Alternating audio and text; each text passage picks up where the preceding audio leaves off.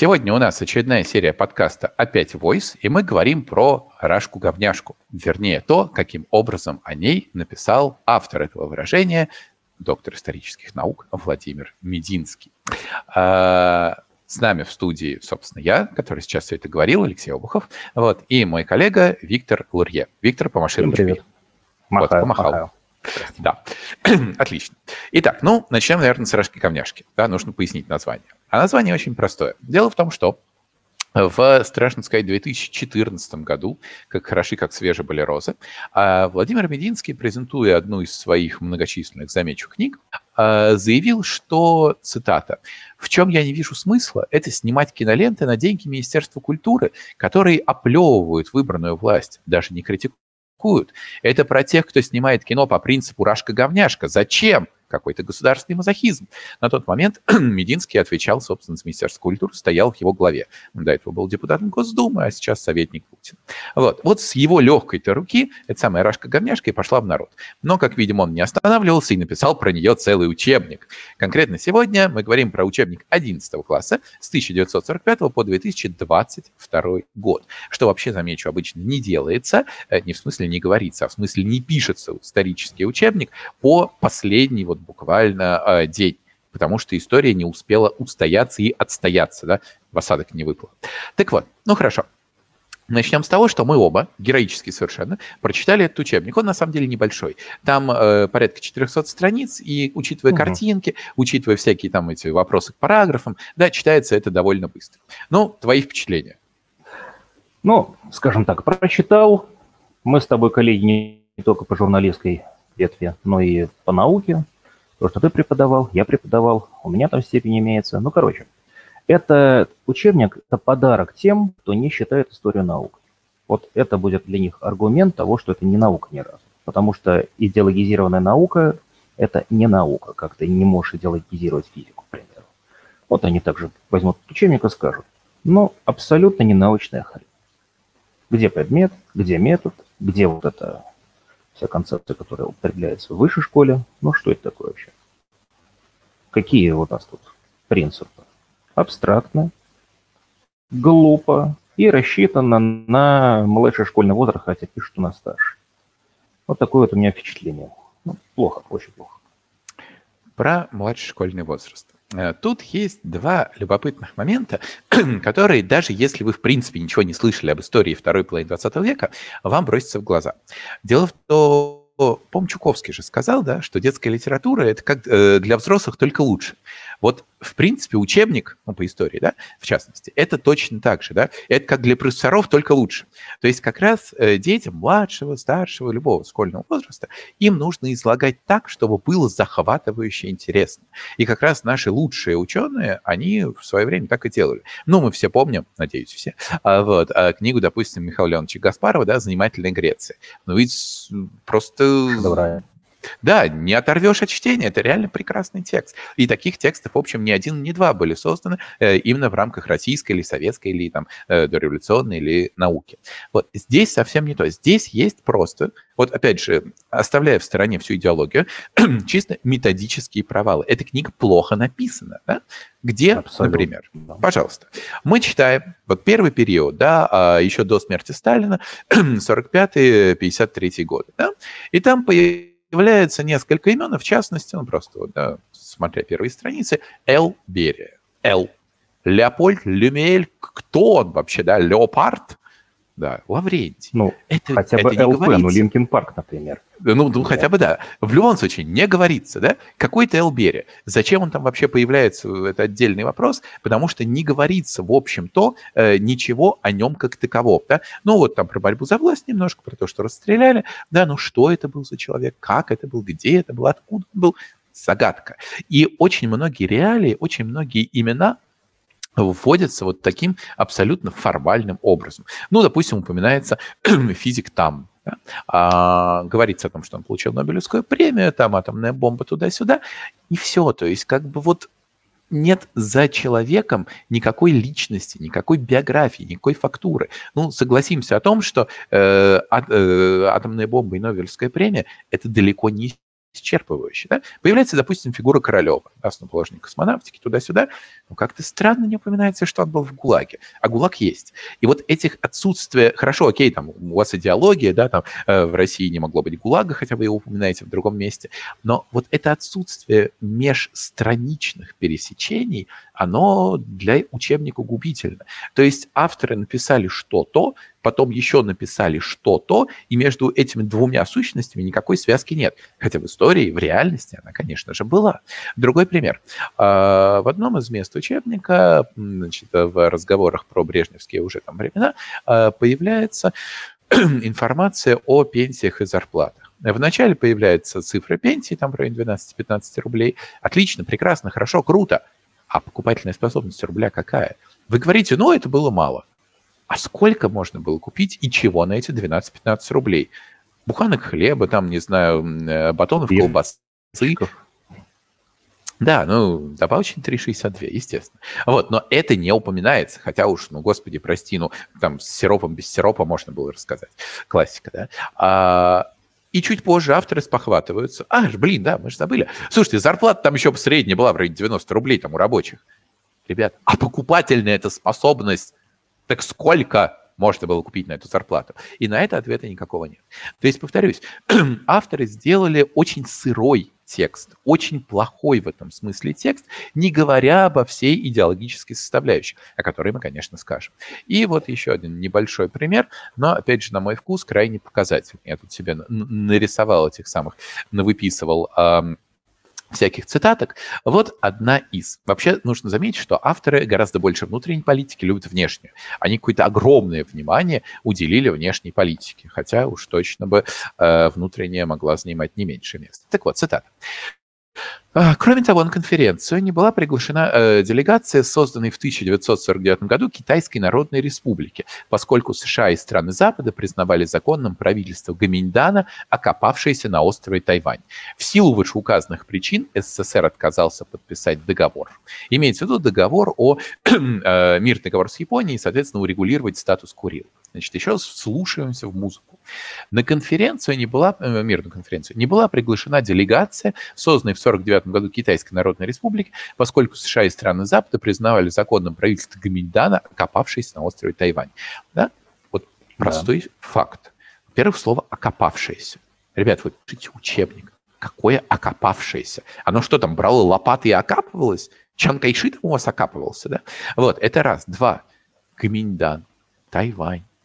Ребят, а вы не хотите как-то конкретно, корректно ввести все эти понятия? Нет, нет зачем? Комендант Тайвань вперед окопалась.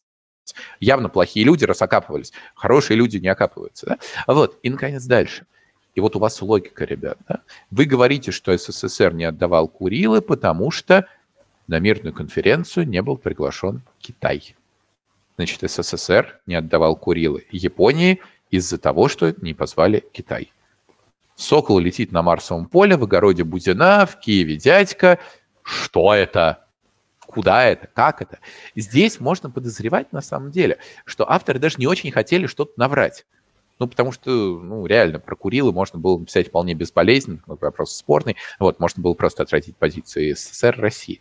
Но вместо этого они просто наговорили какую-то несвязицы, нелепицы, потому что не могли нормально, у них язык во рту как бревно. А теперь я точка поиграю в другую роль, попытаюсь вот чисто для, для фан стать адвокатом этого учебника. Вот Дьявол. просто по приколу. Мне он, да, вот дьяволы. Он мне абсолютно не нравится, но я хотя бы попробую проанализировать, почему так это именно так. Как мы начали с Лаврентия Павловича Берия. Понимаешь, Создатели учебника знают, для кого они пишут материал. Они понимают, что если ты, например, условно, там GTA 5 э, с последними обновлениями скачиваешься, оно выходит эти DLC, которые надо тоже догружать. И здесь вот, а кто такой Берия? DLC скачай с интернета. Ну или загугли там, или на Руспедию, или как там хотят назвать, зайди, почитай, кто это.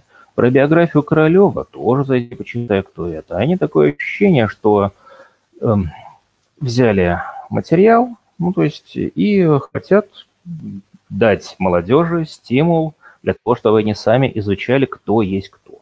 мы вам просто сюжетную линию не совсем интересную, со всеми дырами, с плоскими персонажами навешаем, а вы уж сами дорабатываете, так сказать, как по-русски, доработать напильником. Вот такая вот мысль. Окей, возможный аргумент. Но вот я листаю учебник дальше и нахожу следующую фразу. Э, это вопрос к дорогим ученикам. Вспомните, какого руководителя СССР ранее обвиняли в возвеличивании своего культа. Понимаешь, они неграмотные. Они а, тупо неграмотные. У них что, извините? Вот, Нет, да. Так я либо как в... раз хотел перейти. Да, по либо того, в создании что... культа личности, либо в возвеличивании себя. Но нельзя возвеличить свой культ культ это уже возвеличенное. Это просто... Но может быть, для нас... может быть, они, так сказать, по Фрейду оговорились, что они хотели вот держать в голове культ личности, который изначально возвел не он сам, но уже потом не, не свой культ, ну, то есть, который не он создавал, э, возвеличивает уже сам себе. Ну, я понимаю, что бред, но да. это первое, что пришло в голову. Ну, смотри, ты когда читал учебник, у тебя, наверное, как у меня, такое впечатление, что несколько гострайтеров сели, не договорились, о чем писать будут, и один просто дописывал раз за другим. Было? Ой, можно, кстати, как раз про это. Вот у меня прямо перед глазами цитата, которая эту мысль иллюстрирует. Цитирую. Достигнутый в городах уровень бытового комфорта все равно отличался от жизни, в кавычках, простых людей в развитых странах Запада. Тире вернее, от того образа, который создавался иностранным кино и рекламными журналами. Вот я как раз вижу этих двух э, гострайтеров или литературных негров, или как ни назови, да, которые сидят, один пишет. Достигнутый в городах уровень того комфорта все равно отличался от жизни простых людей в разных странах Запада. Приходит второй, а может быть и лично Мединский, фиг его знает. На простых людей ставит кавычки и дописывает, вернее, от того образа, того образа выделено жирным, который создавался иностранным кино и рекламными журналами. Почему я думаю, да, что... Да, что здесь именно поучаствовал Мединский. Потому что Мединский, как известно, в Министерстве культуры, в бытность свою министром, да, он угу. очень сильно продвигал именно вот отечественное кино, там, развитие отечественных кинотеатров, все эти пропагандистские фильмы. И когда в этом учебнике непропорционально большое место уделено кино, там в 90-е годы, допустим, говорится о том, как развалили систему кинотеатров, неужели это главное, что можно сказать о 90-х годах, что у нас стало мало государственных кинотеатров? Ну, очевидно, это не главное, да? Вот, слово рэкет там лучше бы упомянули, которого не было, но неважно. Вот. Ну, а, да, и вот здесь вот это возникает от того образа, который создался иностранным кино. То есть, опять же, вот какой-то человек пытался, возможно, да, вот просто партизанской тихой сапой что-то написать нормальное. Пришел Мединский, да, и дописал все, что нужно дописывать. Видимо, ну, вычеркивать Дописал. Было Чего слово дописал. У меня да. такое впечатление сложилось, что сейчас я зайду на сайт, там официальный портал по информации, посмотрю, что там написано, и увижу, что у них там в ведомстве запретили клавишу экспорт. Как будто вот нельзя нормально строить выстроить. Если что-то не нравится, удали, напиши заново. Так зачем дописывать? Ну, бред какой-то. А, вполне возможно, дело. что дописывать всегда легче, да, вот это править, там еще, знаешь, падеж перепутаешь, не дай боже, да, вот, запятыйка не доставишь, а дописывай как бы нормально, да, комментарий на полях. Э, ведь вообще-то Мединский чем славен? У него есть телеграм-канал свой, и он обожает что-то по ошибке, ну, обожает в кавычках, да, случайно, вот, что-то по ошибке туда посылать. Это смешная история. Э, есть такой паблик «Не туда», который собирает вот все эти ошибочные отправленные сообщения, вот, и у него целая коллекция мединского аудио, аудио. Вот, например, значит, относительно недавно мы об этом новость писали. Мединский отправил аудио, видимо, как поручение каким-то своим помощникам, типа, соберите мне там такую-то статистику, ранжируйте страны по э, длительности, непрерывности суверенитета, да? Вот, значит, вот это аудио он отослал, потом с дуру спохватился, значит, удалил. Вот, и на следующий день появляется, да, отранжировали как смогли. Бред собачий появился на самом деле. Вот, но тем не менее, вот как бы там Россия у него оказалась самой длительностью, страной с самой большой длительностью и этого непрерывного суверенитета. Там и Орда, и все, в общем, все до кучи. Вот, ну, смешно смутного времени. А, ну да, ну да, ну да, ну да. Он да. считает же, что СССР и Россия это одно и то же. Ну да, конечно. Это же как бы прямая наследственность, да. СССР про этот сам правоприемник у него видимо, Российской империи, Россия, Суверенитет, понятно, передающийся половым путем, короче, понятно. Да, да, это трансляция империи, в общем. Вот. Но, mm-hmm. повторюсь, вот чисто, опять же, методически, да, чисто лингвистически, мы уже худо-бедно показали, почему это плохо. Но это только, что называется, ягодки, да, ягодки, цветочки. Вот, э, ягодки будут впереди. Да. да, как известно, конопля дерева, но вырасти ей не дают. А вот теперь, собственно говоря, поехали по самому смешному. Значит, основная мысль этого учебника на самом деле есть. Вот несмотря на весь этот хаос, на все, весь вот эту разноголосицу, да, на все эти лингвистические ошибки, мысль в этом учебнике, безусловно, наличествует. Ее можно очень коротко охарактеризовать примерно так. Весь развитый мир всегда гадил России. Ну, читай англичанка. Да? Англосаксов нет, на том спасибо, но англичанка вот такая коллективная, да, гадит погоди, постоянно. Погоди. Англосаксов нет, я вроде встречал в. Слушай, я, я не видел. Может быть, пропустил англосаксов. Системно их нет. Нет? И на том спасибо. Да, возможно, какие-то локальные упоминания. Ну вот, значит, вот мы читаем главку под названием «Послевоенные репрессии». Отрадно, что они хотя бы упоминаются. Но что мы видим? Цитирую. По мере обострения холодной войны под подозрение попадали лица, тесно связанные с общественными и политическими деятелями за границей. В 1948 году еврейский антифашистский комитет был распущен. Ряд деятелей комитета, установивших связи с зарубежными сионистскими организациями, были обвинены в шпионаже. Вот это очень характерный пример, когда авторы, ну уж совсем не могут сказать, что вот эти вот жидобандеровцы, хотя слово бандеровцы они обожают, замечу я, да, вот, ну как-то вот все-таки промихоился там, ну как-то вот, ну, ну нельзя, да, ну как-то вот евреи, тема болезненная, э, поэтому что нужно сказать? Не все так однозначно. Видите, они же вот как-то сами взяли и установили тесные связи с общественными и политическими деятелями за границей. И вот за это они были обвинены в шпионаже. И нам не говорят, правильно были обвинены, неправильно были обвинены. Да, и как бы вот про все эти подставные аварии, да, э, убийства Михаила того же, да, как-то ничего не говорится, да, и про все эти резолюции там не говорится, да, пока не арестовывать и так дальше. Вот этого ничего нет. И больше того, про Биробиджан тоже ни слова как-то вот, ну, было такое, да, как-то заранены семена сомнения, что называется.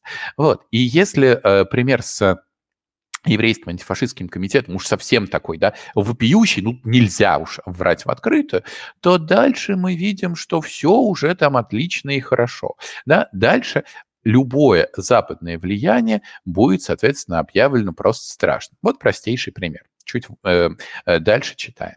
Значит, речь о железном занавесе.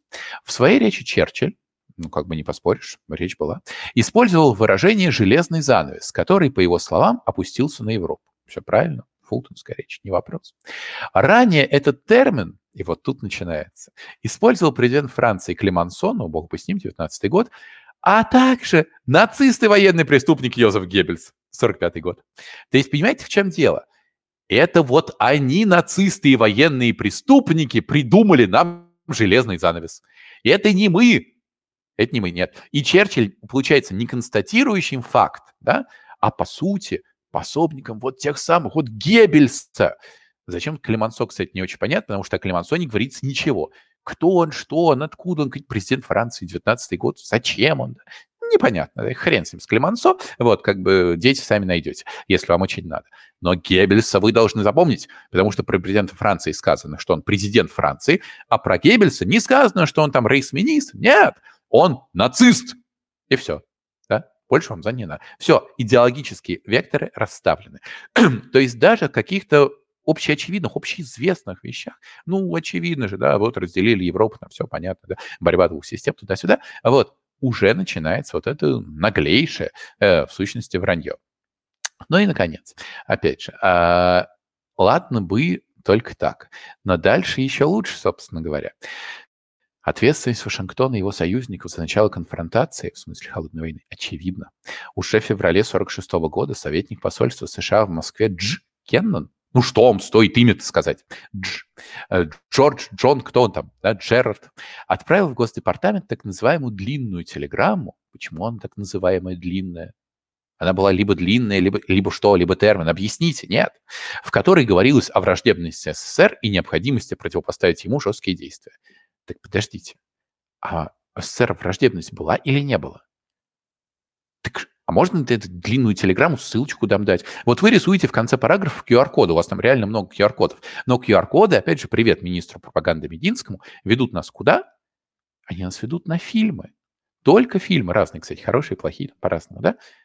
Но и только. Так дайте вы QR-коды на те же самые там длинные короткие телеграммы, на что-то еще, кроме вашего кино. Нет, кино, да, важнейшим искусством для нас является. Вот, может, у тебя какие-то еще примеры? Да, да, слышно. Угу. Ага, ну, у меня просто были сценические неполадки. Ну, Да. тут я хотел вспомнить э, такую серию «Мифы о России». Автор О, да. Помнишь такие книги? Ну, еще, Это было- еще бы. Конечно, вот странно, что мы про это не упомянули изначально, но это такая, такой цикл, трехтомник э, документальной прозы, ну, еще практически в начале своей политической карьеры написанной, так, по-моему, это начало нулевых, где-то так. Мгм. И я очень хорошо помню эти произведения, которые тоже не отличались абсолютно ни каким-то научным характером. И там э, розовые очки, искажение фактов, и замена всего того, что если у России какие-то неудобные страницы истории имеются, то, значит, из них надо делать удобными, и неважно, правда это или нет. Нельзя искажать историческую правду. А вот если она недостаточно светлая, значит, это была историческая неправда. Вот принцип примерно такой. Ну, не поспоришь, что называется. А Я тут еще хотел бы напомнить одну очень важную на самом деле вещь. Да? А, Мы Мгм. все помним, что диссертация Мединского, скажем тогда, она, мягко скажем, не совсем... э, фильм. Да, э, не, не совсем научно, выразимся так, да? Так вот, и как раз, эм, вот я просто процитирую, это пост Андрея Ростовцева, это э, сооснователь Диссернета, как раз Диссернет инициировал тогда оспаривание научной степени Мединского. Так вот, Андрей Ростовцев напоминает, ну, история это открытая, просто у него удобно сформулирована. В 16 году докторскую диссертацию Мединского отправили на рассмотрение в Уральский федеральный университет. По информации от участников заседания, заранее были подготовлены два заключения, одно положительное, одно отрицательное. Э, Страху-то тогда натерпелись члены Совета, но каково же было их облегчение, когда оказалось, что формально истек установленный срок для рассмотрения подобных дел да? Дело вернули обратно в ВАК, э, Высшую аттестационную комиссию. Затем диссертация поступила в Диссовет исторического факультета МГУ. Члены Совета посмотрели работу и сказали, что плагиата в ней нет, как и процедурных нарушений, и тем самым рассматривать саму диссертацию не следует. Там бред был вместо плагиата. Вспоминает один из участников э, того многочасового заседания в МГУ, цитата. Позорное заседание Диссовета из ФАКа МГУ во вторник закончилось страшным событием, по сравнению с которым само решение этого совета мелочь. Один из шести его членов, пытавшихся спасти репутацию факультета и проголосовавших против навязываемого совету решения, то есть против э, отмены рассмотрения. Профессор Николай Дмитриевич Ерофеев вернулся домой после заседания 7 февраля 2017 года, зашел в свою комнату и умер. Трудно отделаться от мысли, не выдержал унижения и позора. И вот я думаю, его коллеги, декан И. Тучков, продавливавший нужное решение, профессор Борисов, готовивший малодушное и юридически безграмотное решение Совета, и 12 его членов, голосовавших за это решение, что они сейчас чувствуют? Диссовет МГУ на базе ИСТФАКа, рассматривавший диссертацию министра культуры Владимира Мединского, был ликвидирован 20 февраля 2017 года. Концы в воду. Да? То есть вот у этого учебника, помимо всего остального, да, есть еще и буквально достаточно кровавая история. Да? У на руках у Мединского труп. Мы сейчас не говорим про трупы там, косвенные, да, в виде войны с Украиной, это все понятно. Да, Ну, как бы про понятно, прямые, к чему потому эти что он еще и переговорный гений тоже еще, помимо писательства и историографии. Он же у нас дипломат. Ну, не без того, да. Ага. Вот, да, это, это тоже. Но вот как все начиналось. Да, вот, собственно, что вырастает из фальшивых э, вот этих высосанных из пальца э, степеней. Идем дальше. А, Посмотрим еще а, на то, как выстроена пропаганда. Дело в том, что отдельные главы, не знаю, может, вот ты здесь не согласишься, но мне в случае так показалось, отдельные главы этого учебника в принципе можно читать. Я не говорю, что они хорошо написаны, написаны они плохо, да, но в принципе их можно читать без боли. Вот как ни странно, глава про оттепель написана нормально, да, там даже корректно объяснено, почему это называлось оттепелью. Да, дана ссылка на повесть Оренбурга, да, сказано, что вот как бы это не весна, а оттепель, после которой может вернуться там э, зима, да, говорится про сталинскую зиму, как бы это есть, да, и главу про оттепель можно читать. Но как только э, вот этот призрачный литературный негр-автор и так дальше сменяется, начинается снова катавасия. Да? И вот маленький пример. А, Это уже из э, современности, это уже нулевые годы, которые описывает учебник. Сопоставление российских и мировых социально-экономических событий. А, у них прям дано на все, два цвета, две колонки. Россия.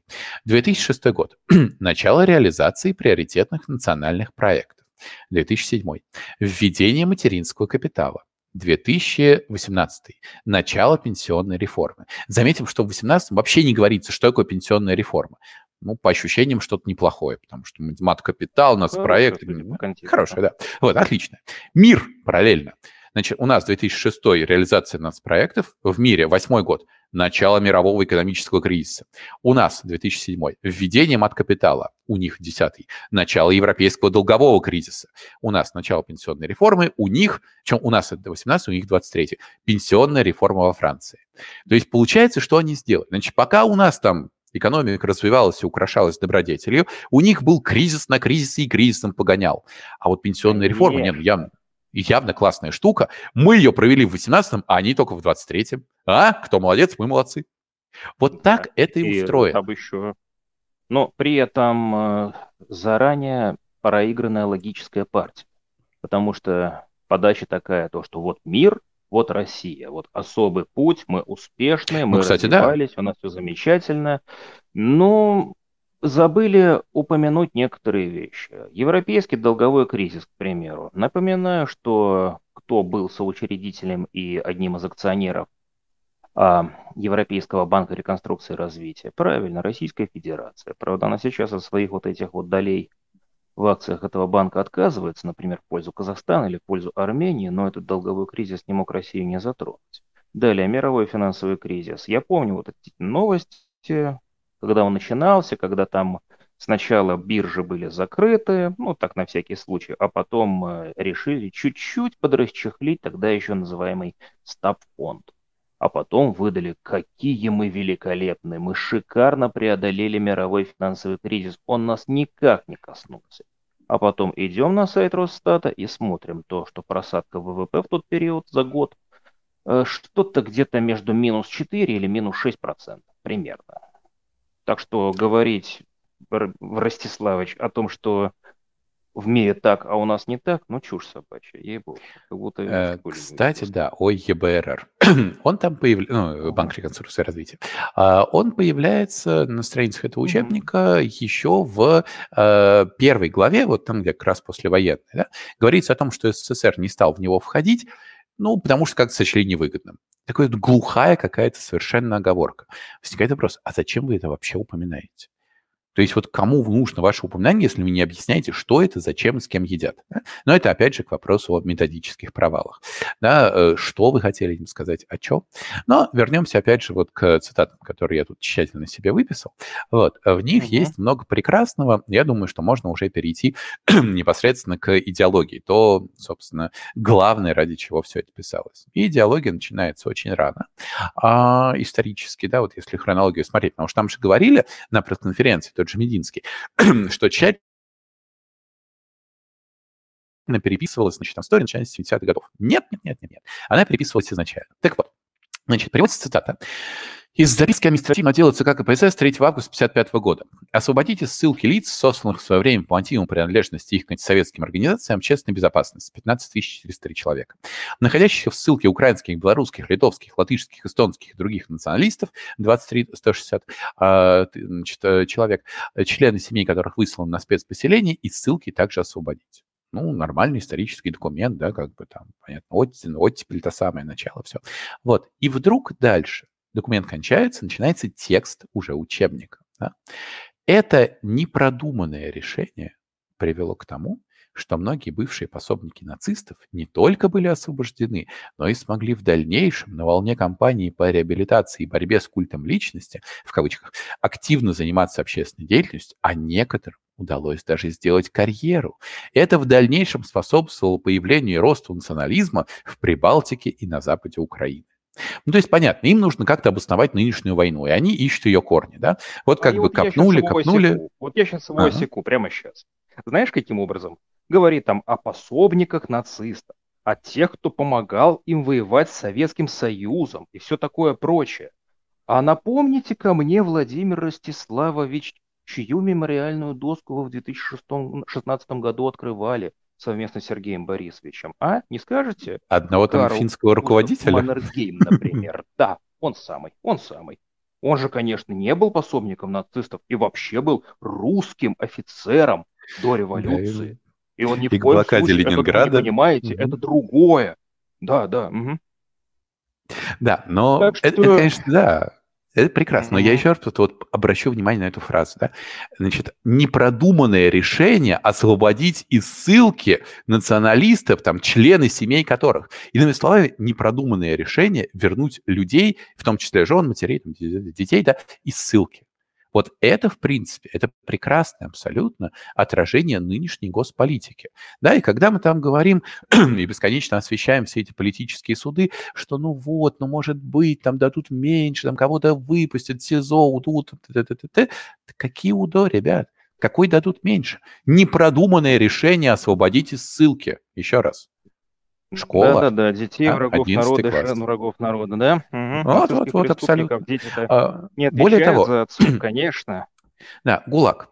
Э, Значит, э, в одном из тоже, значит, там э, момент в учебнике говорится, что ГУЛАГ ликвидировали. Ну, типа, все, добродетели украсились, опять же, да? И ничего не говорится о том, что... Хорошо, я даже не прошу вас, уважаемый там Мединский... Кстати, почему только Мединский? Учебник писал еще Туркунов. Да? Туркунов ректором ГИМО, давайте ему поаплодируем. Вот. И э, э, вообще на обложке нет, но на пресс-конференции был господин Чубарьян. Вот, и, собственно говоря, э, историк-академик, вот, заведующим больше 30 лет соответствующим институтом Академии наук. Да? Вот он тоже руку приложил, давайте аплодировать им всем. Так вот, а нигде не говорится о том, что система ГУЛАГа и нынешние вот эти колонии, это, в принципе, одни и те же места. Ну, как-то вот, вот Вообще-то да. мордовские там и так дальше. Ну, ничего не изменилось, что было, то и осталось, да. Но ГУЛАГ был ликвидирован, у нас ГУЛАГа нет. А что есть, это секрет. У нас есть ФСИН, какая разница, да? Что вы, что вы, это, это большая разница. да. Вот. Ну, и, и вот, опять же, да, а, вроде вот на этих примерах уже можно показать людоедство. Но людоедство, оно проявляется не только в этом, да.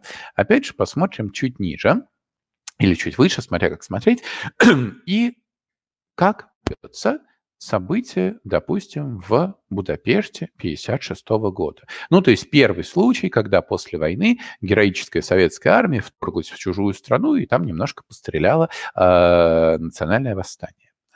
Цитата. «Восставшие радикалы, среди которых было немало бывших бойцов вооруженных формирований еще фашистской Венгрии, отметились, в кавычках, в ходе восстания не только вандализмом, выделено жирным, против советских памятников и символов, но и жирным многочисленными убийствами представителей Венгерской партии трудящихся, сотрудников органов правопорядка и членов их семей. Жертвами зверских расправ становились даже солдаты-срочники, охранявшие режимный объект. Тут, конечно, вот это один абзац, да, вот больше ничего не посвящено этим событиям, вот один абзац. Очень хочется спросить, дорогих товарищей авторов, да, скажите, пожалуйста, а что в советской Вен... э, в, в- в недавно еще фашистской Венгрии делали советские памятники и символы, если после войны прошло всего 11 лет? Что это за... Откуда они там появились в таких огром- огромных объемах? Дальше. А кто же эти солдаты-срочники были? Русские, не советские, венгерские? Не, не поясните, нет? Не хотите? Вот. А никак нельзя пояснить, что же такое там фашистская Венгрия, да? То есть мы как бы ее... Что мы с ней сделаем? Ее освободили от фашизма, от местного режима? Или как? Вот, повторюсь, все начинается с малого, с недоговорок а продолжается широкой такой картиной вранья, да? И это уже не вторжение, а это вот, видимо, борьба с нацизмом 11 лет спустя после конца войны. Ну, в принципе, Ну, про наведение Чех- порядка, как сейчас говорят тоже. да, конституционного. Вот. Про Чехословакию там будет не сильно лучше, скажу честно. Естественно, ни слова про демонстрацию на Красной площади. Вот не меня это сильнее бомбанул, на самом деле, про Чехию, чем, про Чеху- чем про. Венгрию. А Дальше же будет еще лучше, собственно говоря, Афганистан. Вот опять же, да, как можно дать войну в Афганистане, да? Можно ее по- описать по-разному. Конечно, но по просьбе афганского правительства. Да, и более того, Вот, вот этот вот ограниченный контингент, выделено жирным, вот ограниченного контингента. То есть как бы, ребят, мы не вели войну, это чисто ограниченный контингент, чисто специальная военная операция, ну что вы, да, и наведение конституционного порядка ну, в Чечне, ну какая там война, ну а что, контртеррористическая операция, да? То есть а вот, слово кстати, по «война», поводу Чечни, э, небольшая реплика. Я помню, примерно лет 10 назад ехал в маршрутке, там было радио. По-моему, даже какое-то то ли «Серебряный дождь», то ли «Эхо Москвы» там играло. И в прямой эфир дозвонилась женщина, которая представилась э, судьей, то ли в отставке, то ли действующей, но речь шла о полковнике Буданове, тогда еще он был жив, насколько я помню. Речь шла именно о справедливости приговора этому человеку, и как раз она, вот судя по голосу с пены у рта, начала говорить, никакой войны в Чечне не было. Это была контртеррористическая операция. Он преступник, бла-бла-бла-бла-бла-бла-бла и так далее. Вот, как говорится, если уже и судьи, то, в принципе, учебник даже в, вне своего физического облачения делал свое дело уже тогда принципе. Ну, да. судьи это всегда передовой отряд наших режимов. Это как бы, к сожалению, не секрет. Ой, кстати, нашел этот фрагмент. Протестирую. Угу. 25 декабря 1979 года по просьбе правительства Афганистана в страну был введен жирным ограниченный контингент советских войск. Его целью была поддержка афганской армии в борьбе с исламистами, ну и дальше наша, конечно, любимая, чьи базы при помощи США и НАТО были развернуты на территории соседнего Пакистана. Запад использовал присутствие советских войск в Афганистане для пропагандистских нападок на СССР. Всего за время нахождения в Афганистане, значит, 79-89, в ходе военных операций, не войны, нет, военных операций, против боевиков, столкновений при охране конвоев с гуманитарными грузами, простите, куда они ехали, а также от рук диверсантов и террористов, диверсанты и террористы. Погибло 14 тысяч военнослужащих. Да, советских солдат и офицеров. Наши воины показали примеры невероятного мужества и героизма. Всего звания Герой Советского Союза были достойны 93 воина-афганца. Афганское братство – уникальное явление доблести, взаимовыручки и отваги. Ну, про то, там, как они потом немножко в 90-е ураганили, как говорит Владимир Владимирович, ничего не упоминается, это лишнее. Ну и по поводу того, что как сейчас они выражают всестороннюю поддержку, мы тоже тактично молчим. Само собой. Вот, собственно говоря, а, так примерно подается, опять же, да, любое событие. Мы всегда правы, то есть мы еще внутри можем быть там иногда, ну, не очень правы. Ну, как бы, ну, ну ладно, там, ну, Сталин, ну, кое-где, может быть, там иногда пережимал у нас порой. Вот, не, ну, вовне, ну, вовне мы правы всегда. То есть в этом учебнике, учебник снова берем в кавычки, да, как любят авторы, а в этом учебнике нет ни слова о том, что Россия хотя бы иногда, хотя бы в чем-то, где-то за пределами своих границ, которые, как известно, нигде не заканчиваются, вот, могла быть в чем-то неправа. Нет. В геополитике Россия права всегда. А, только отдельные негодяи типа Горбачева, э, да, ну это потому, что они там вообще все интересы сдали, да. Вот. Если Россия вела войны, то это были замечательные войны. А вот если Россия там договаривалась, сокращала наступательные вооружения, там э, как-то пыталась замириться с Америкой, не, ну это, это нет. Это, это ослабление позиций. Задача национальных интересов. Вот-вот, э, их родимых, абсолютно. Вот. Ну вот, собственно говоря, например, вот опять же, да, э, та же самая Чехословакия. в декабре 1967 года сменилось руководство Компартии Чехословакии. Новым лидером стал А. Слушайте, у вас какая-то болезнь. Почему нельзя сказать инициал полностью? Александр, а, Алексей, а кто? А, Агамемнон. Да? В апреле 1968 года началась так называемая Пражская весна. Так называемая. А новое чехословацкое руководство планировало проведение глубокой экономической реформы и последовательной либерализации общества. Общественная дискуссия вылилась во внутренний кризис, ну, как объяснить, почему советские войска вошли? Внутренний кризис, разжиганию которого активно способствовал Запад. В этих условиях в, 1900, в августе 1968 года в страну вошли войска государств Варшавского договора. СССР, Польша, Венгрия, ГДР и Болгарии. То есть, понимаете, как бы э, это, это не мы. Нет, это не мы. Во-первых, там Запад, а во-вторых... Решение, да. Болгария! Ой, Болгария, это не мы. Вот, мы там тоже были, но, но в основном Болгария. И еще, наверное, Венгрия, которая была фашистами, которые почему-то... Да, самая блин, малость. Мы да, им как ты... раз тут только что помогли, они вот решили нам, так да, сказать, оплатить. И черт их разберет. Да, в общем, я, кажется, все-таки начинаю понимать именно вот посыл, почему все-таки этот учебник датируется вот 45-м 22 годом, а, например, не 39-м, то есть дата начала Второй мировой войны. Ну, тогда бы пришлось отписывать Талвисоту. Там ну, бы не без очень того. много пришлось бы обелять из того, что обелить-то в принципе невозможно.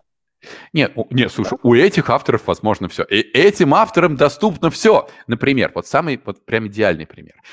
вот, допустим, расстрел парламента, да, 4 октября 93 года, туда-сюда. Вот его, на самом деле, как-то очень трудно описать, потому что, с одной стороны, блин, Ельцин привел Путина. Ну, как-то, блин, но суперпрезидентская республика, это же классно, у нас же Путин, да, по той конституции живем. Но, с другой стороны, блин, расстрел парламента. То есть как-то вроде против законной власти или не... Черт, что делать? И они нашли выход. Гениальный выход. 4 октября Белый дом был обстрелян из танков. Вспыхнул пожар. Спецподразделения вошли в здание и договорились о прекращении сопротивления. Из каких-то танков был обстрелян Белый дом. Там почему-то, ну, наверное, из-за выстрелов вспыхнул пожар. Чьи-то спецподразделения вошли в здание. В общем, как бы, ну там что-то... действующей законной властью, да? Да, как-то там что-то произошло. В общем, ну, постреляли немножко, но кто, куда, зачем? Но главное, что потом все было хорошо. Вот.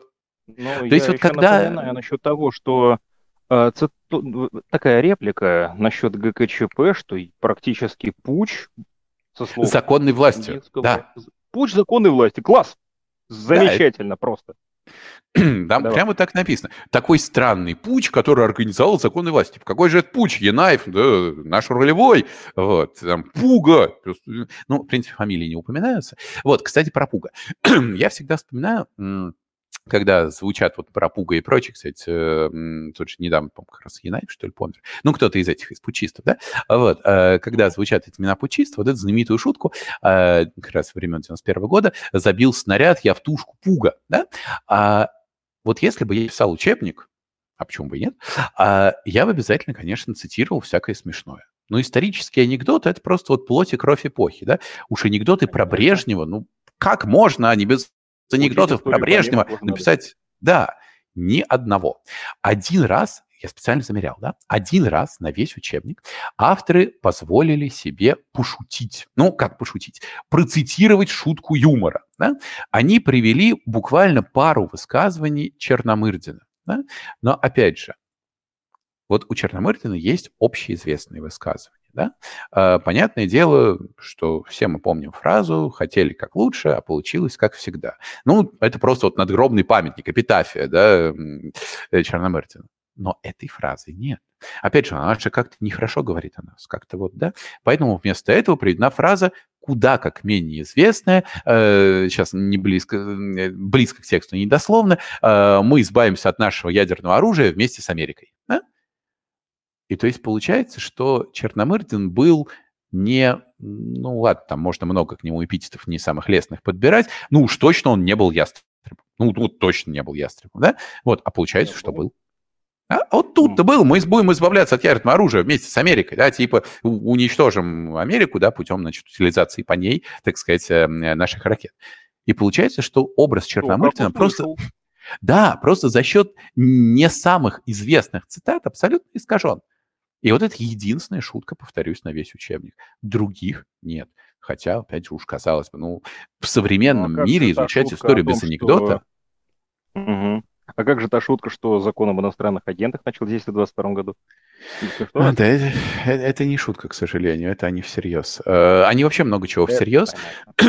В одной из э, табличек вот этих сравнительных, исторических, они на, на полном серьезе написали, что компания «Жизни черных» имеет значение, но Black Lives Matter, да, а была начата в 2013 году.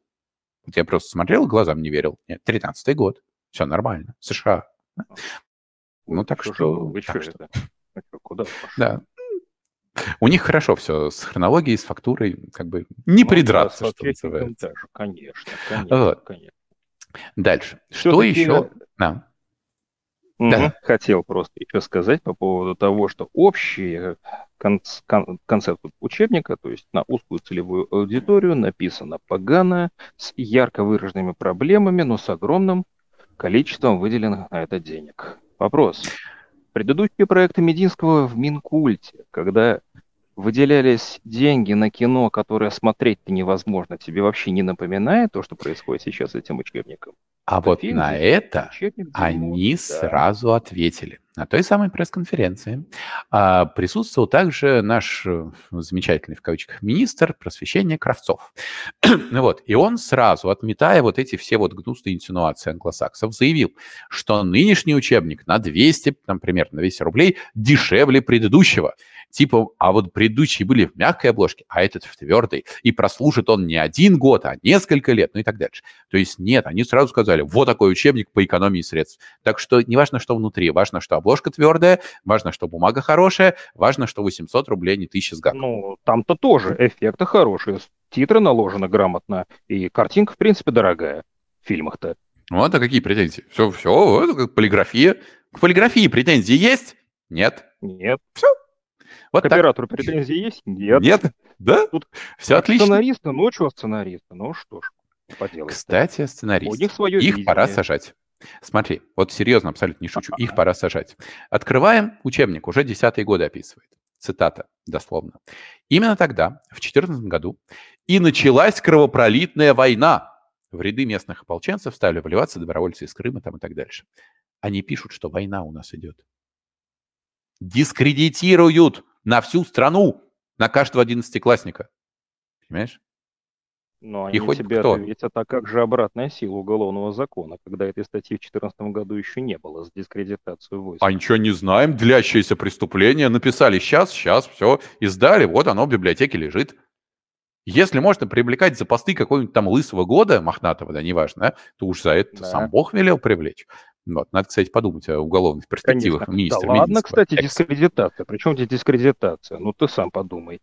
Фактически аннексированной, ну, то есть признанной территорией Российской Федерации Крым направлял туда своих добровольцев, говоря уже об остальной России, которые участвовали в кровопролитной войне на юго-востоке uh-huh. Украины, тем самым приняв, вот Россия приняла непосредственное участие в ней по линии генеральной нашей доблестной партии «Единая Россия» это разве правда? Нет, это же есть вопросики. фейков, причем на из хулиганских побуждений, скорее всего. Да, с особым цинизмом. Вот. Ну и, кстати, сейчас взгляд упал. Еще очень хотел сказать об одной теме, которая кажется, как ни странно, хотя и не самой объемной, но довольно значимой в этом учебнике. Это имена. Не, не в смысле расшифровка инициала, а в смысле уже вот имена исторических персонажей. А, я процитирую просто один фрагмент. Значит, э, как обновлялась наша культурная жизнь в 90-х, начале 20-х. Постепенно происходило... А, да, постепенно происходила смена поколений режиссеров и актеров. А мостиком между эпохами, ну, как бы фривольность мостика оставим в стороне, а мостиком между эпохами становятся Л. Додин, К. Гинкас, Г. Яновская, А. Васильев, А. Бородин, а. Могучий, Е. Каменькович, С. Женовач. Появились новые имена К. Хабенский, В. Машков, Е. Миронов, Е. Писарев и Др. Вопрос. Какого имени здесь нет? Такая звенящая пауза, да, вот как бы значимое отсутствие, нулевое окончание. Кого? Очень вот они... хороший вопрос. Да, ответ-то еще А вот вопрос. Да. Давай-ка все-таки в угадайку поиграем, если бы условно ты не знал ответ, как бы ты ответил? Не, ну... Я бы, например, ты... ответил, mm-hmm. ну, например, э, какое у нас громкое имя? его мое, я бы сказал, что... Ну, например, Серебренников. Но нельзя, нельзя таких людей упоминать сейчас. Да, о чем и речь. Знаешь, вот опять же, ну, блин, Кахабенский, Емиронов, там, окей, они там главные режиссеры, все такое, да, но Серебренников, блин, реально, даже не говорим там, окей, хорошо, дело седьмой студии не существует, конечно, нет, да, но Гоголь-центр, по принципу театр закрыли, режиссера исчезло, да? Все, нету больше а, такого человека. То есть это вот Может историческая быть, цензура. Про... Или Звягинцев, например. Да, ну какой Звягинцев? Ну о чем? Фильм Нет. человека, извините, все-таки выдвигали на Оскар, и в Канах там получал. Ну, кто Какой Звягинцев? Не, нету нет такого, такого, да, не было. Да, то есть вот так работает историческая цензура. И параллельно, еще там на заре этого учебника, но ну, в первой половине я имею в виду, мы встречаем следующий абзац. Терешкова Валентина Владимировна. Первая в мире с э, портретом. Первая в мире женщина-космонавт, генерал-майор авиации, герой Советского Союза, кандидат технических наук, профессор, десятый космонавт мира, единственная в мире женщина, совершившая космический полет в одиночку. И заметьте, снова ни слова про член автоматический. Хотя уж, ну ладно, хорошо, дети, можно понять, да, все. Вот, но, блин, ну почему вы не упомянули про поправки в Конституцию? Что вас остановило? А? Остановило что ж так стыдливо -то? она была... А, ты, ты, ты, ты, ну ты что, ты что? Причем здесь Терешкова-то? Она же просто являлась ретранслятором голоса народа, потому что ей приходили многочисленные письма, в которых содержалось, что Путин должен оставаться у власти. Нужно дать ему такое право, он заслужил. Ведь наверняка это не ее мысли. Ну, Разве если нет? только. Может быть. Листаем дальше. Еще одна сложная задача, с которой авторы справились блестяще. Дефолт 1998 года и его последствия. Подглавка. Как быть? Дефолт, как известно, пришелся на Кириенко. Кириенко, как известно, не только киндер-сюрприз, не упомянуто, а вот, но еще и все-таки там первый замглавы администрации президента как-то вот, да, ну, и упомянуть нельзя, и не упомянуть Куратор нельзя. всего и все, да. Да, вилка просто, да? Они нашли выход. Читаю, цитирую. Ну. В апреле 1998 года указом Ельцина В. Черномырдин был отправлен в отставку. Его преемником стал молодой энергичный управленец, мистер энергетики Эскириенко. Тем временем приближение финансового кризиса становилось все очевиднее. Доходность по ГКО достигала 140%. И дальше они говорят, вы знаете, Кириенко ни при чем. Он молодой энергичный управленец, ему досталось. Вот пришел, не повезло, совпало. Да, это Черномырдин, вот это все он, да, вот, который там, Америку уничтожал ядерным оружием, да. Вот. А Кириенко просто молодой, энергичный, но не повезло, да. Вот, бывает. Так случилось. Да, вполне, вполне. Ну, а то, что молодой, энергичный был примерно спустя там по тройку месяцев отправлен в отставку и был заменен. Это не а, важно, не молодым и не энергичным. Это по барабану абсолютно, абсолютно не молодым, абсолютно не энергичным, но при этом сделавшим свое дело весьма грамотно. Да, это уже деталь, вам об этом знать не надо, дети. Да. Да. То есть вот опять же, да, вот, вот пример имен, да, там, где нужно, мы их вымарываем, просто нет таких человек, э, людей, да, нет такого человека, вот, а там, где нужно, мы их наоборот подсвечиваем какими-то нежными эпитетами, там, героями Советского Союза, энергичными управленцами и так дальше.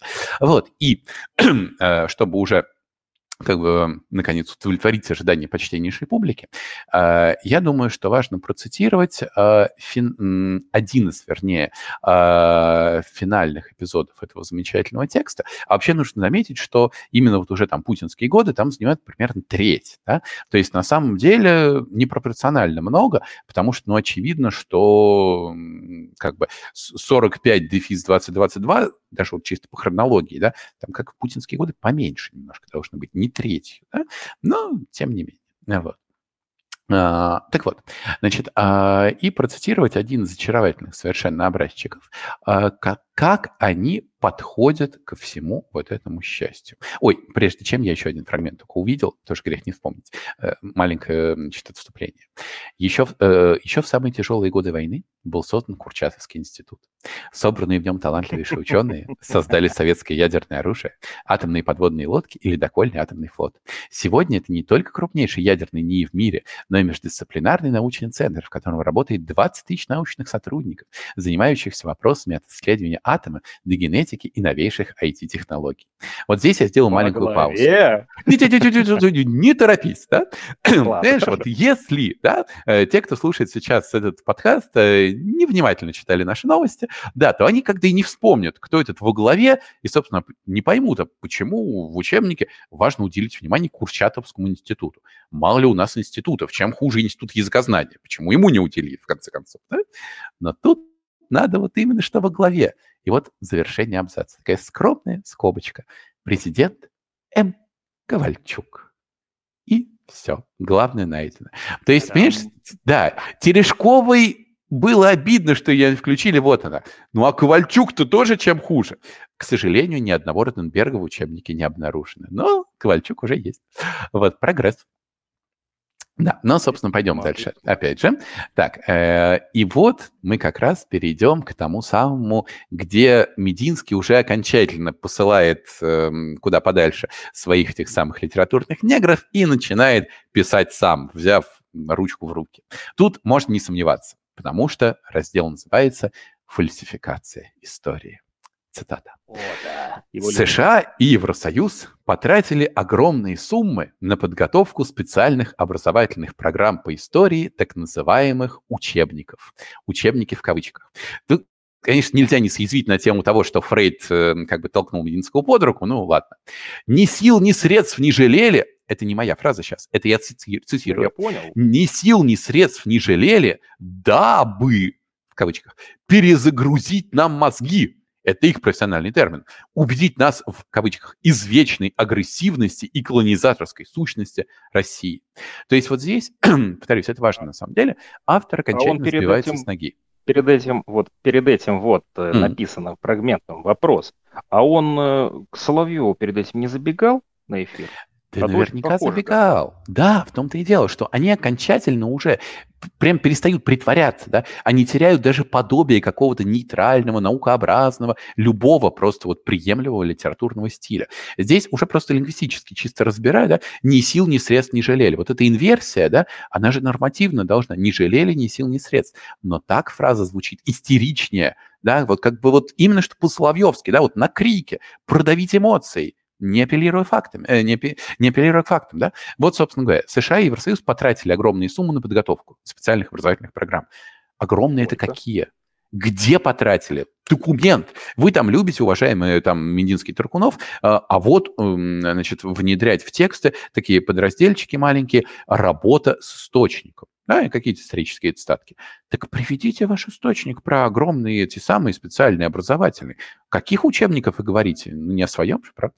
А вот. И дальше. Так откуда вот все это берется? Оно очень просто. В данном случае, вот именно с этой фальсификацией истории, с разделчика, да, уже начинается вот непосредственно чистой воды пропаганда про войну. Все, кончилась уже какая-то хоть, какая-то хоть малейшая попытка приводить какие-то факты, там имена, там связки, ну, их и так не особо было, да, но с этого момента все, понеслась абсолютно уже чистая, незамутненная пропаганда. И дальше начинаются вставки, которых э, раньше не было. Вставки эти выделены синим и называются любопытные детали. Приведу пример. Любопытные детали. Самым известным кличем госпереворота Евромайдана в 2014 году стала речевка беснующейся толпы на площади независимости, Майдане Незалежности. «Кто не скачет, той москаль». Перевод, думаем, не требуется. Ребятушки, вы пишете учебник, перевод требуется. Вот по-любому. Вот если бы вы писали пропагандистскую статью, там бы могло не требоваться. Вы учебник пишете, а не что-то еще. Будьте добры. Ну и опять же, да, речевка беснующейся толпы. Ребят, ну, ну, ну, ну это же даже уже просто не спортивно. Ну не может быть в учебнике беснующейся толпы, да? Не может быть, собственно говоря, самым известным кличем. Ну, просто, ну, вот все, вот оно, оно все так. Вот оно дальше, вот после вот этой фразы, которую я цитировал, да, про, в кавычках учебники, оно поломалось окончательно. И там уже пошло вперед. Ну, дальше цитировать просто страшно на самом деле, но, что называется, нужно, да. Ну вот я процитирую буквально еще один очень яркий момент. А, значит, дело в том, что в какой-то момент, а, в конце уже книги, а, авторы перестают излагать факты, в принципе. Они просто переходят к портретной галерее мучеников путинского режима. Не в смысле от Путина умученных. Понял, да? Да-да-да, герои спецоперации Z. Но по фамилии не, тут все лучше. Знаешь, кто у нас вот этот эм, герой мартиролога, да, вот это лик святого и так дальше, да? Юрий Гагарин. Ну, да, да. Юрий Я как Гагарин. на этом фрагменте тоже. Да, опять же цитирую. Юрий Гагарин, 52 года, позывной «Ангел». Его сын Погиб в самом начале СВО. После этого Юрий отправился добровольцем в Донбасс. Почему вы отдельный вопрос, а не на. Разминировал дома, школы, больницы. С небольшим отрядом спас 400 детей. Ну и дальше это все мы знаем. Вот, то есть на самом деле они еще умудрились даже не запятнать, не заморать, а изгваздать Юрия Гагарина. вот этим его, как бы там сказать, тезкой. Да. ну и дальше таких много. Вот какая-то, например, ну не какая-то, известная, да. Вот, значит, Ольга Кочура, позывной Корса, родилась в Донецке. Ну, неважно, куда она там вступила, и понятно, куда она вступала. Но как подается? Портрет и подпись. Улыбчивая Ольга Кочура. То есть имеется в виду, что Зеленский, наверное, вообще не улыбался никогда, а это просто Конечно. вот... Да. Да. Ну, в общем, говорит, дальше все уже совсем грустно. вот, и последнее. Да-да-да, в борьбе роковой. Вот. И mm. вот э, последнее, на что нужно прям обратить внимание, это прям реально важно, э, это темы проектов. Дело в том, что в конце глав э, этого учебника даются темы проектов, ну, каких-то длительных и псевдонаучных работ, которые ученики должны, значит, подготовить э, для там, аттестации. Вот. Если в там, главах, посвященных советским годам, эти темы проектов, ну, приемлем, там, какое-нибудь советское кино, вот эта любимая медицинская тема, да, советская мода, хотя мода, ну ладно, неважно, еще что-то такое нейтральное, то финал – тема проектов. Значит, их шесть штук, я процитирую предпоследнюю. Щит Родины. Передовые, Передовые российские, российские вооружения. Вооружения. Да. Ну и шестое тоже так, чтобы уж не сомневаться в том, куда это все идет. Политический портрет Б. Ельцина, В. Путина, Д. Медведева на фоне По эпохи. выбору. Да, mm. учитывая, что эпоха у нас, мягко скажем, не кончилась, это вообще грубейшее нарушение всех исторических норм, Разумеется. но тем не менее, да.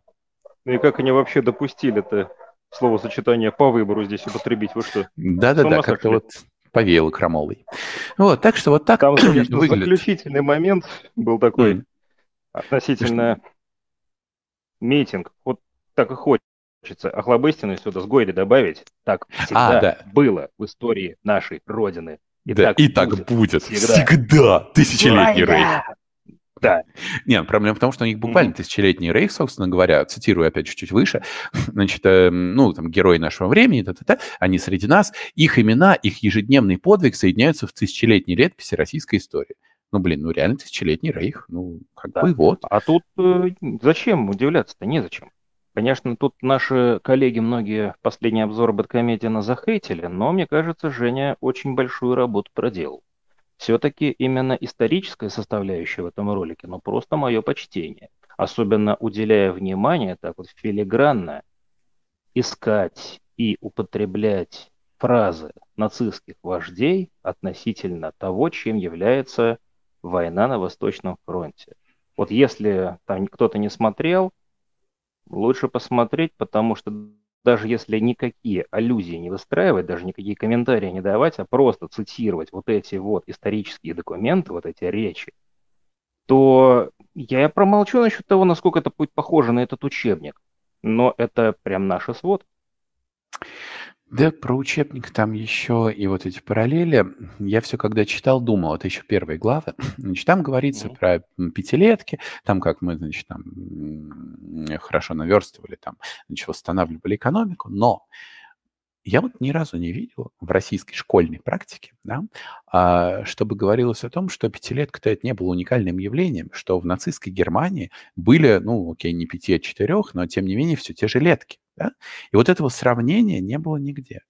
Э, вот если бы, опять же, я писал учебник, да, чего лично мне не хватило здесь. Не только сравнение двух режимов, понятно, там нынче это уголовная статья, бог бы с ним, вот, но Делать еще в другом. у нас был в учебнике. Не помню, правда, автора, то ли Кредер, то ли Данилов, но там у Данилова вряд ли. аспектов.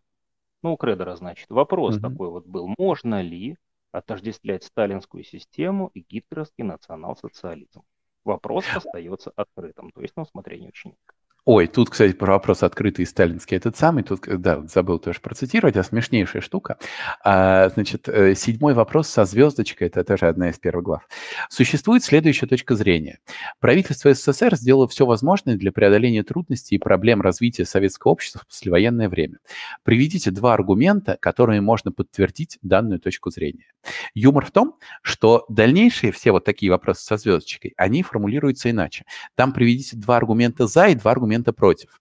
А вот именно на это правительство СССР было вообще зашибись классным. Приведите два аргумента только за. И все. Да? А против Потому не надо приводить аргументы. аргументы против, э, в основу что-то поставить. Вот, вот, вот. Так вот, возвращаясь. Чего лично мне не хватает, в принципе, в любом учебнике? В этом там, понятно, чего не хватает, там ничего не хватает. А вот. На самом деле, исторический подход в школе, он страдает э, таким, как бы это сказать, формализмом. Да, он всегда им страдал. То есть э, нам запихивают, и здесь, кстати, это тоже проявляется, да, какие-то бессмысленные цифры, типа там потребление мяса на душу населения в таком году в Советском Союзе составил какая разница, сколько оно составило, да? Ну, это ни о чем не говорит. Вы же сравните тогда, ну, и даже если сравнивать, все равно не важно, да? Понятно, что одни ели мясо, другие кости в среднем получался, да? И так дальше. Но Дело, опять же, не в этом, дело в другом. А, абсолютно не учитывается, на самом деле, настоящая жизнь людей. А, здесь говорится, в этом даже учебнике говорится что-то такое невнятное, что были какие-то диссиденты, но про диссидентов, конечно же, заявляется сразу изначально, чтобы дети понимали, Всегда что это были... Ну, да, западные наиниты, которые только и старались, чтобы, значит, их там заметили на Западе. В общем, ради этого исключительно они и жили. Сейчас, может, я даже найду этот фрагмент. А, ну да, вот, например, бульдозерную выставку. Наиболее известные акции... Э, а, вот. Параллельно в среде творческой интеллигенции нарастало стремление выразить свою в кавычках протестную позицию средствами в кавычках современного искусства. То ли искусство было несовременным, то ли, черт их знает, почему кавычки. При этом главным мерилом успеха того или иного творческого произведения или мероприятия становилось их освещение в западных СМИ. А вы не пробовали осветить, блин, в российских СМИ? Я вот так вижу, как Мединский пишет там про нас что-нибудь, да, какое-нибудь там наше освещение условно антивоенной выставки. Вот, поэтому эти наймиты, ну и так дальше, да. Но опять же, вот а это и есть на самом да. деле главная суть истории. Вот это жизнь общества. вот это, если корректно выразиться, движение духа. А вместо движения духа нам предлагают какие-то совершенно бессмысленные вот эти вот потребления мяса на душу населения. Предлагают оторванные от реальности цифры, там, пенсии и зарплат. Предлагают абсолютно ни о чем не говорящие какие-то международные договоры, которые никак не раскрываются, и непонятно их влияние вообще на жизнь советских, там, российских, неважно каких людей, а, да, вот, живших все годы. То есть не говорится ничего об этом. И человек, который на полном серьезе, да, а, попытается из этого учебника вытянуть какую-то историческую реальность, историческую правду, он этого сделать не сможет. Не только потому, что это вся абсолютно ложь, фальша, пропаганда, а потому что авторы в принципе не ставят себе задачу рассказать о жизни предков, детей вот этих, э, ну, вот этих одиннадцатиклассников. У них другая когда задача. Мы только да? начинали, да, когда мы только начинали разговаривать на эту тему, как раз э, мной было сказано, что это ничего общего не имеет с исторической наукой. Те, кто не считают историю наукой, будут очень рады этому учебнику. Вот поэтому и сказал. То, что основное предназначение истории, как науки, это изучение, как жили в прошлом, дабы не допустить каких-то подобных косяков в будущем. А здесь это не история. Здесь это, извиняюсь за выражение, мозготрах пропагандистским да? соусом. И, наверное, я последнюю цитату приведу. Хватит угу. уже этого счастья. Буквально одна фраза э, эм, про брежневские времена. На Западе началась громкая идеологическая кампания в защиту прав человека в СССР. В целом хорошая фраза, если бы не одно но. В защиту прав человека, в кавычках. То ли прав у человека нет, права то ли в СССР их не было. Черт их Права человека, что-то чуждое. Мы же не зря вышли из Европейской конвенции. А? Да, и не только из нее. Так что вот так. Да, зато уделили внимание созданию Роскомнадзору. О, да, да, да, точно есть. Да, это прям важное достижение. Борьба за суверенитет и вся вот эта вот радость. Ну и особенно вот эта реплика, то, что с конца 90-х годов, ну как раз когда вот это вот все, вот это вот, вот это вот все государство, которое сейчас имеет место быть, начало возвращать утраченные позиции в медиасфере. Ну, красота же. Mm-hmm. И что да, про, про разгром НТВ ни слова. Про... Mm-hmm. Ну да, но зато они создали канал «Культуру», который ведет без рекламы и знакомит зрителей с лучшими достижениями мировой культуры. Ну, мировой, тут понятное дело, лучше было в кавычки взять, но почему? Да, африканской, но да. Ничего не имею против африканской культуры. Да. Ну ладно, я все-таки зря сказал, что последнюю. Я еще одну цитату нашел, которую очень хотел привести. Это уже личные фактически, да, потому что я-то очень хорошо помню э, митинги 2011 года, ну, 11 12 да, вот. Да. Помню эту очень холодную площадь, да, полностью как у Тынянова. Вот. И вот, собственно говоря, авторы ее тоже не забыли. Э, разделчик выборов в Государственную Думу 2011 года. Как описать ситуацию, которая очевидно, ну вот, вот совсем антипутинская, а обойти как-то вот тоже сложновато, да, потому что все жили, все помнят. В 2011 году состоялись выборы депутатов Государственной Думы. Единая Россия лишилась конституционного большинства, однако ее фракция продолжала оставаться крупнейшей. Заметно увеличилось представительство оппозиционных партий. 7% барьер преодолели также КПРФ, Справедливая Россия и ЛДПР красота. И никаких вам болотных протестов. Ну уж тем более болотных дел. Не надо этого. Вот так. не помню, того и не было. Да. А вспоминая Миронова с белой лентой, это сейчас ну, как карикатура, ну то что? Да, не было. Да. Вот приндюша провокация, вы что говорите такое? Ну, в общем, дыра памяти. Чистый Орвел и все вот это вот. В общем, угу. От меня резюме.